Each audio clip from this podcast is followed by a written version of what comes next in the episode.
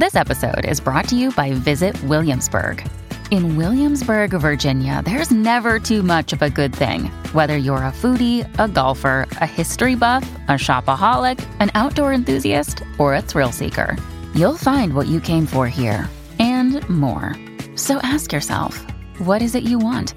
Discover Williamsburg and plan your trip at visitwilliamsburg.com.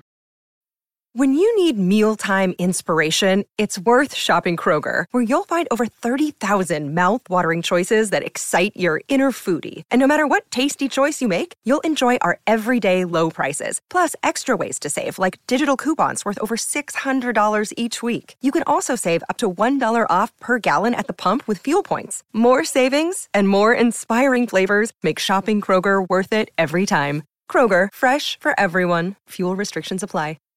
This is Optimal Relationships Daily, episode 959 Falling Out of Love and Addictive Behaviors, and Stress Coping Strategies for Your Relationship, both by Dr. Laura Dabney of drldabney.com. Hello, everybody, and welcome to this Sunday edition of ORD with me, your host and narrator, Greg Audino. Hope your weekend is going well so far and a very happy Mother's Day, of course, to all the moms out there. I know my mom is happy today. My brother, who lives in Rome, came home a couple of days ago to surprise her. We haven't seen him since Christmas of 2019 for obvious reasons, so the fact that he's here for a very lengthy visit now with his two rambunctious dogs makes my mom and myself very happy. So I hope all the moms are having a good day, and I thank all of you for taking time out of this fun holiday to listen today. I know there are festivities planned, so I will move it along here, get right into today's post now, and start optimizing your life. Falling Out of Love and Addictive Behaviors by Dr. Laura Dabney of drldabney.com.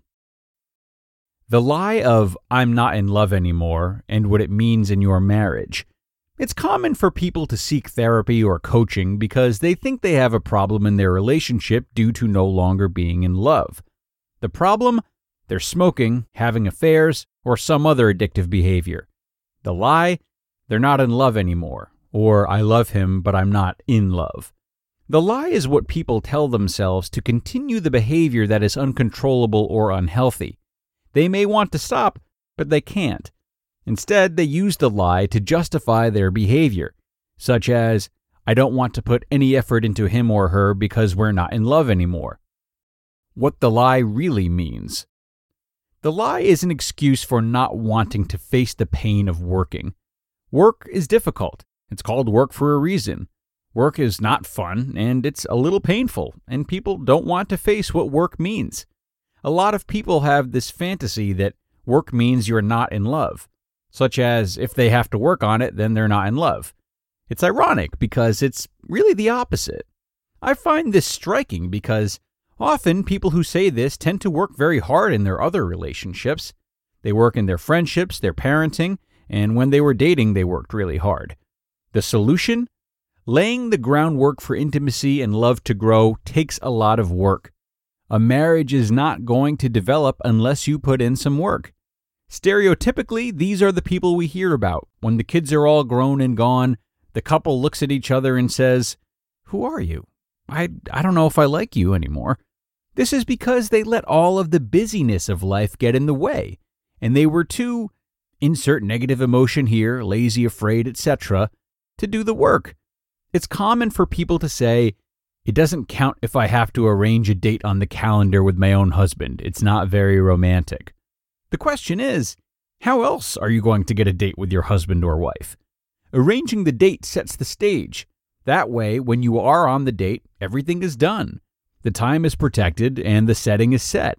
This is what fosters intimacy. Work does have to be done to maintain a healthy, intimate, loving relationship.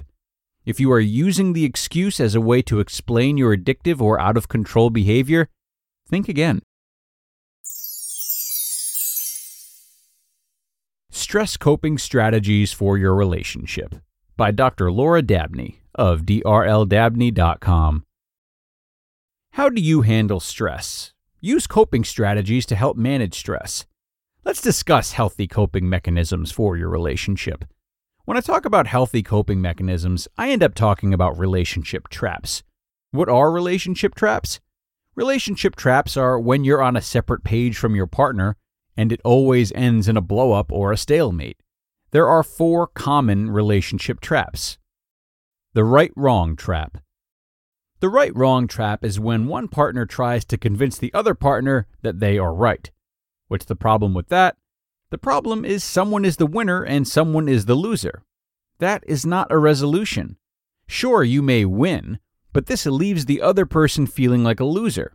This is not a healthy long term resolution. The should trap. The should trap is when someone has a lot of information and they want to share it. They want to share the information to try and get the other person to think in the same way. What this really ends up being is pummeling them with information. This may leave the other person feeling overwhelmed and confused. They may go along for a while, but there isn't a resolution. These are the people that will get information from WebMD, the internet, books, and then tell their partner what they should do or what others should be doing. They lay all of this information on their partner, and they may go along with it for a while. This is a short term solution and an added problem of adding shame to your partner. Your partner is an adult, and they do things in their own way and their own time. Just because it's not how you would do it doesn't mean it's wrong or bad. The fantasy other trap. This trap is the fantasy that the other partner has some kind of magical powers to read your mind. This is the person that tries to convince themselves that their partner has known them for so long and they should know. Guess what? Your partner can't read your mind. It's never going to happen. When you have a problem, you need to speak up about it. When you have a need for something, tell your partner. He or she is never going to know what the huffing and puffing or banging things around are about. They'll never be able to read your mind. This is not an effective resolution. It's a trap that gets you caught up in mistrust. There is an unspoken agreement between healthy adults that they will speak up when they need something. Even if your partner could read your mind and they swept in and fixed the problem, it would be invasive. You may have a problem, but you may not need or want help. It's imperative that you speak up if you want help.